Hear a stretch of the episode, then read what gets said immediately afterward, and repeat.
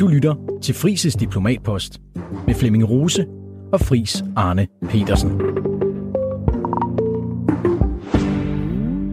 Goddag. Mit navn er Flemming Rose. Jeg er vært på Fris Diplomatpost, hvor Danmarks mest skarvede diplomat gennem de seneste årtier, Fris Arne Petersen, guider os gennem de store politiske toger og deler ud af sin viden om, hvordan man skal forstå det, der sker ude i den store verden. Fris, velkommen til. Mange tak. Denne episode, som er årets næstsidste, der skal vi se tilbage på 2023, forsøge at gøre status. Hvad var det for et år, når vi ser på international politik? Var der overraskelser? Var der begivenheder eller tendenser, som giver os håb for fremtiden? Og var der omvendt ting, der stemmer sindet i en mere pessimistisk retning? En af årets interessante statistikker var, at Indien blev verdens folkerigeste land, da dets indbyggertal passerede Kinas på omkring 1,4 milliarder mennesker, sådan cirka omkring den 1. maj. Men Fris, hvis du skal sætte en etikette på 2023... Fortsat stor geopolitisk rivalisering, stor ustabilitet, stor uro, men en fornuftig økonomisk udvikling og indhentning efter øh, corona og de svære tider lige efter, hvor vi skulle åbne op.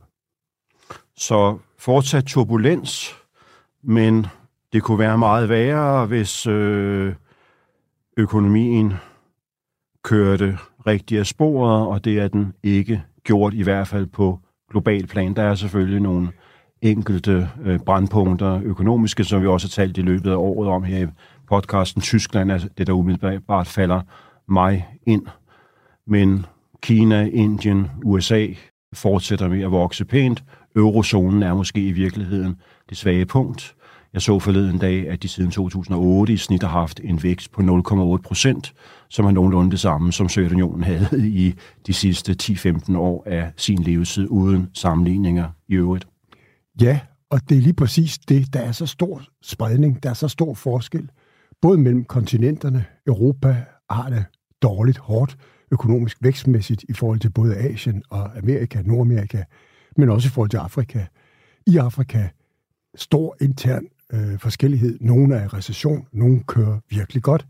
Hvis der er en ting, jeg tror, man skal prøve at forstå, som vi ikke rigtig kan vurdere rækkevidden af, så er det teknologi og teknologiudviklingen i verden. Og der må man nok sige, at kunstig intelligens og hele den, kan du sige, fantastiske nye verden, farver nye verden, der åbner sig med, med chatbots og med kunstig intelligens på næsten alle områder.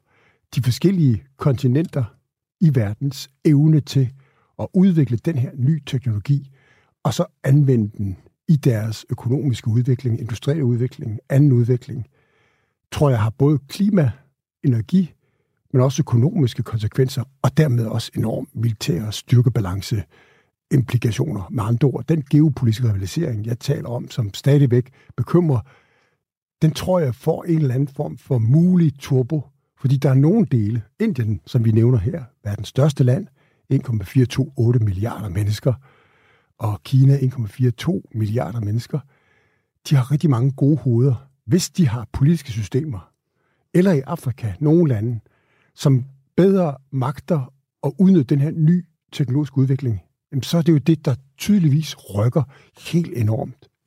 På magtbalancer og værdiskabelse og den slags. Okay, Fris, det her det var det store overblik. Øh, nu tager vi så en blitzrunde. Vi forsøger at tage en blitzrunde med nogle korte spørgsmål og korte, skarpe svar, før vi går videre til at fordybe os i konkrete relationer i konkrete verdensdele. Men før vi gør det, så skal jeg selvfølgelig også spørge dig, at vi i 2023 har ret usædvanligt for vores del af verden, har vi haft to krige i vores nærområde, både krigen i Ukraine, og altså også efter den 7. oktober, krigen mellem Hamas og øh, Israel. Hvad har du at sige om det, sådan i, når vi løfter os op i, øh, i helikopterperspektivet og kigger tilbage på 2023? Jamen, jeg putter den jo ind under den, den øgede og fortsatte høje geopolitiske ustabilitet i verden, fordi to krige, som dem du nævner her, er nogle af de vigtigste opmærksomhedsskabende i international politik og har enorm økonomisk indflydelse på hele verden. Og derfor må man aldrig glemme dem. Det er jo også dem, vi kommer til at bruge af gode grunde mest tid på at prøve at analysere og forstå og læse den fremtidige udvikling i. Kan man lave en tostatsløsning for Israel og Palæstina? Stort spørgsmålstegn. Kan Ukraine og Rusland på en eller anden måde komme ind i en våbenhvile og fredsproces? Stort spørgsmålstegn. Så vi bruger jo mest tid på de her krige. Når jeg stadigvæk nævner de andre ting, så er det fordi, hvis man skal prøve at forstå hele verden, og det er vel en af de ting, jeg føler, vi er blevet bedre til, at acceptere, at der er en hel verden. Altså at det globale syd i virkeligheden, sammen med den teknologiske udvikling, måske i virkeligheden er det, der synes på mig, at være det, der trænger sig mest på. Vi forstår mere og mere, at vi i Europa, i Vesten, 1 milliard mennesker, Afrika 1 milliard, men i 2050 er de måske 2,5 milliard mennesker. Øh, og i Asien, den anden store, folkerigeste, økonomisk tungeste del af verden, også øh, 4-5 milliarder, og i 2050 mange flere. Så vi begynder at have et helhedssyn, som er enormt vigtigt, men vi lader selvfølgelig hele tiden også distrahere af krigene af god grund. Så tager vi en blitzrunde. Først fris årets overraskelse. Hvad var det i det forgangne år, der kom, der kommer mest bag på dig, når du ser på verden? Jeg tror, det er det, at vi stadigvæk har så store udfordringer med at finde, finde stabile, fredelige løsninger på nogle af de største konflikter. Og det er klart, at Hamas' uhyggelige terroraktion for os europæere, men også efterhånden for hele verden, er blevet et virkelig opmærksomhedspunkt. Fordi de kommer til at repræsentere den ustabilitet. Jeg tror, det vi talte om før, at Hamas gjorde det her af forfærdelig terroraktion mod Israel 7. oktober, fordi de var bange for, at der var en stabilitet undervejs i Mellemøsten mellem Israel, Saudi-Arabien og en række andre arabiske lande, at forbrødringen mellem Iran og Saudi-Arabien gjorde, at man lige pludselig ville glemme Gazastriben og Hamas. Okay, så det er årets overraskelse, det er Hamas' angreb på Israel den 7. oktober. Fris, hvad er så årets mest forudsigelige begivenhed? Er det genvalget eller genudnævnelsen af Xi Jinping som Kinas leder for yderligere fem år, eller er det Putins annoncering af, at han genopstiller til det russiske præsidentvalg i 2024, eller noget helt tredje? Men jeg tror, vi nærmer os, fordi de er to globale aktører, øh, Rusland og Kina, og tiltager sig i stigende grad vores opmærksomhed, også på deres politiske systemers fremtidige udvikling. Jeg tror, både genvalget af Kinas leder var ekstremt forudsigeligt, og så alligevel er der nogle tegn på en eller anden form for intern uro og ustabilitet i Kina med med den kinesiske udenrigsminister og forsvarsministers fuldstændige exit fra scenen. Jeg tror, noget af det andet meget forudsigelige, det var, at vi europæere stadigvæk kæmper for at finde en, en global rolle og har svært ved det. Men vi, vi synes at få lidt mere øh, fodfæste. Du er som altid optimist, Friis. Jamen, det er jeg jo. Det er godt Jamen, det er jeg. Men, men jeg synes, man er nødt til at anerkende, at Europa faktisk i de fleste store analyser glider væk, men fordi vi er, hvor vi er, bor, hvor vi er, så er man også nødt til at gå i dybden med Europas økonomiske og politiske udvikling. Og vi har nogle fantastisk dramatiske ting undervejs, men overordnet, som korten er fordelt lige nu, ser det meget godt ud. Men vi kommer til, tror jeg, at kigge på Europa, fordi det ser ud som om, der er nogle meget dramatiske politiske indrigspolitiske udviklinger Okay, det var årets mest forudsigelige begivenhed. Hvad er så årets positive nyhed for dig? Hvad har særlig vagt din glæde på den internationale scene i 2023? En person, en begivenhed, et land eller en tendens? Jamen, jeg synes, man skal anerkende, at Joe Biden, denne gamle, Fantastisk aldersvækkede præsident, jeg er optimisten, der også kan se lyset i mørket, altså har forsøgt med en svær indrigspolitisk øh, udvikling, med en svær valgkamp, med en høj alder, med alle de der begrænsninger, og sætte USA på kortet i de her konflikter, som vi har talt om, på en fornuftig måde, både i forhold til den geopolitiske rivalisering med Rusland, Kina, men også i forhold til konflikterne. Okay, så Joe Biden er årets positive nyhed. Han har, som amerikanske præsidenter normalt siger om alle nordiske lande, voks, bokset over sin vægtklasse. Øh, Friis, hvad er så årets skuffelse? Hvad har skuffet dig øh, i en situation, hvor dine forventninger eller forhåbninger til den ene eller anden udvikling er blevet gjort til skamme? Jamen, den, det, det er de der krige, der bryder ud og bliver ved. Og Der er jo så også en tredje undervejs, faktisk. Det ved vi ikke, men i det røde hav jo, Det hvor øh, i Yemen, hvor Houthierne øh, har beskudt amerikanske Ja. øh, objekter, og USA nu jo har sat en eller anden forløbig, måske form for militær afskrækkelse i værk. Vi ved ikke, hvad det kommer til at udvikle til. Det kommer måske til at tale om i den næste udsendelse, hvor vi forsøger at kigge ind i 2024, men det er jo et af de nye potentielle brandpunkter på verdenskortet. Men svaret Ja. ja. for mig må jo være, at det internationale system, den internationale orden, vi trods alt stadigvæk har, altså en globalisering, ikke længere på markedsøkonomiske skuffelse. turbo- turbovilkår, Ja. ja. men en globalisering på industripolitiske, mere og mere kontrolleret handel, ikke har den evne til at afskrække og stabilisere verden. Og derfor kommer de her konflikter til at bryde ud. Og derfor bliver det, mit perspektiv, mit prisme, det mest skuffende, det mest triste, at okay. den internationale orden, vi har, ikke Ja. ja. kan rigtig holde styr på tingene. Med andre ord, der, er- der, er, der er nogle opløsningstendenser, også i det internationale system, som vi ikke har set før. Lad mig så trykke dig lidt på maven her. Øh, årets skuffelse kunne også godt være Joe Biden. Sådan som jeg har forstået dig, så er vi nogenlunde enige om, at øh, Joe Bidens kognitive evner, de er vigende.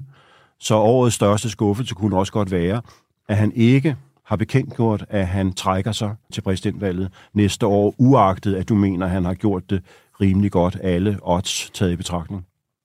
vi er jo nødt til at kigge på, hvad der var af alternativer, og hvad USA også i fremtiden vil og kan få. Mm. I det billede synes jeg, man er nødt til at anerkende, at Joe Biden har været en rimelig, forudsigelig, sikker hånd for os europæere og for hele verden. Han har ikke begået nogen kæmpe brøllere. Det er rigtigt, at han har nogle forfærdelige kognitive udfald, og vi har lavet lidt sjov med dem, når han kalder den britiske premierminister for His Majesty, eller når han kommer til at kalde Xi Jinping for Deng Xiaoping. Men, men, og han falder nogle steder, og det gør man, når man er 81, og man kommer til at, at, at, at, bytte ordene rundt. Det gør vi andre jo også en gang, men når vi forivrer os. Men, men jeg synes, set over en, en lang periode, hans forhold til Kina, hans balancering der, vi kommer i detaljer i dybden med det, hans forhold til os europæere, han prøver. Han, han, han, Jamen, Friis, han, har har et- skadet os enormt meget med den der Inflation Reduction Act. Det, er absolut. det, er jo, og det, bidrager, det bidrager direkte til vores afindustrialisering. Jeg synes, han har, han har begået... Vi kender selvfølgelig ikke alle data, men jeg synes, at man kan i hvert fald argumentere for, at Joe Biden har begået en kæmpe brøler i Ukraine ved, det er selvfølgelig ikke kun hans skyld, men det er også hans efterretningstjenester. Men det er meget, meget tydeligt, at den amerikanske administration totalt har fejlvurderet situationen i Ukraine, sådan at vi nu står i en situation, hvor Rusland i virkeligheden på mange parametre er styrket, mens at Ukraine bløder. Der er intern uro. Øh, fronten, den, øh, de kæmper for at øh, holde den, og når vi kigger ind i 2024, så virker det faktisk som om, at Biden ikke har en alternativ plan, og han har så sat hele butikken ved at slå hjælpen til Ukraine og øh, Israel sammen med det allervarmeste politiske emne i USA, nemlig grænsespørgsmålet. Hvor han så ender med i virkeligheden at blive ramt af det som en boomerang, fordi republikanerne siger til ham, okay, du vil gerne tage grænsekontrol, det gør vi gerne, og nu skal du bare høre, her er vores liste, og så kommer de med en liste, som Biden simpelthen ikke kan leverer fuldstændig i forhold til sin egen progressive base, og så sidder han med skægget i postkassen, året løber ud, og der bliver hverken vedtaget noget som helst støtte til Ukraine eller Israel. Det er der en monumental brølerfris. Jamen, vi to kan lave en meget lang liste af Biden-administrationens øh, forsømmelser eller fejl eller udladelser. Måske i virkeligheden det allerstørste. Men vi er nødt til at sammenligne Joe Biden med den tyske kansler, den franske præsident, med den italienske ministerpræsident, med den russiske præsident, med den indiske ministerpræsident, med den kinesiske præsident, med alle de andre ledere i verden.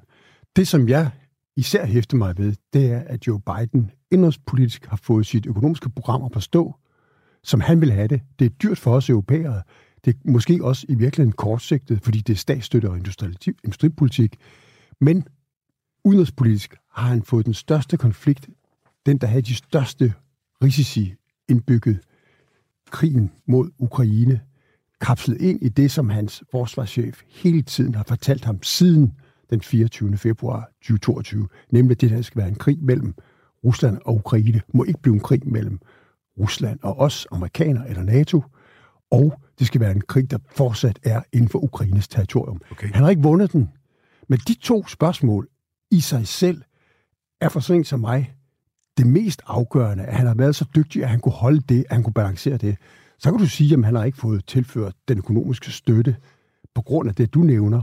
Nej, men han har stadigvæk fået som land, som regeringschef, givet Ukraine mest økonomisk støtte og militær, og sikret det på en måde, hvor den amerikanske befolkning ikke er gået helt i bakgear. Jeg har hele tiden udtrykt angst for den lange krig, fordi jeg er bange for, at de strategiske øh, sådan forhold i jernindustrien taler til Ruslands fordel, fordi Ruslands historie er bare, som den er. Vi taler om Rusland som et lille land. Det er Europas største land. Det er verdens største land. Ja, det er største areal, men også, altså jeg tænker befolkningsmæssigt. På, befolkningsmæssigt. Ja. Der har vi Tyskland og Tyrkiet i Europa på 80 plus millioner, men du har også Rusland på 130, 35, 40 millioner. 150, hvis du skal tage Så derfor, 45. Vi, 145 vi, vi er nødt til at anerkende, at Biden har faktisk holdt styr på de vigtigste spørgsmål, og det er, han er sagt, verdensfred. Tak fordi du lyttede med på det her uddrag af Frises Diplomatpost. Hvis du kunne lide, hvad du hørte, så kan du høre resten af episoden og mange flere i Frihedsbredets app, hvis du bliver medlem af Frihedsbredet. Som en lille bonus får du her en rabatkode, der giver dig den første måned til halv pris. Du skal bare bruge koden DIPLOMAT, når du opretter dig på frihedsbredet.dk.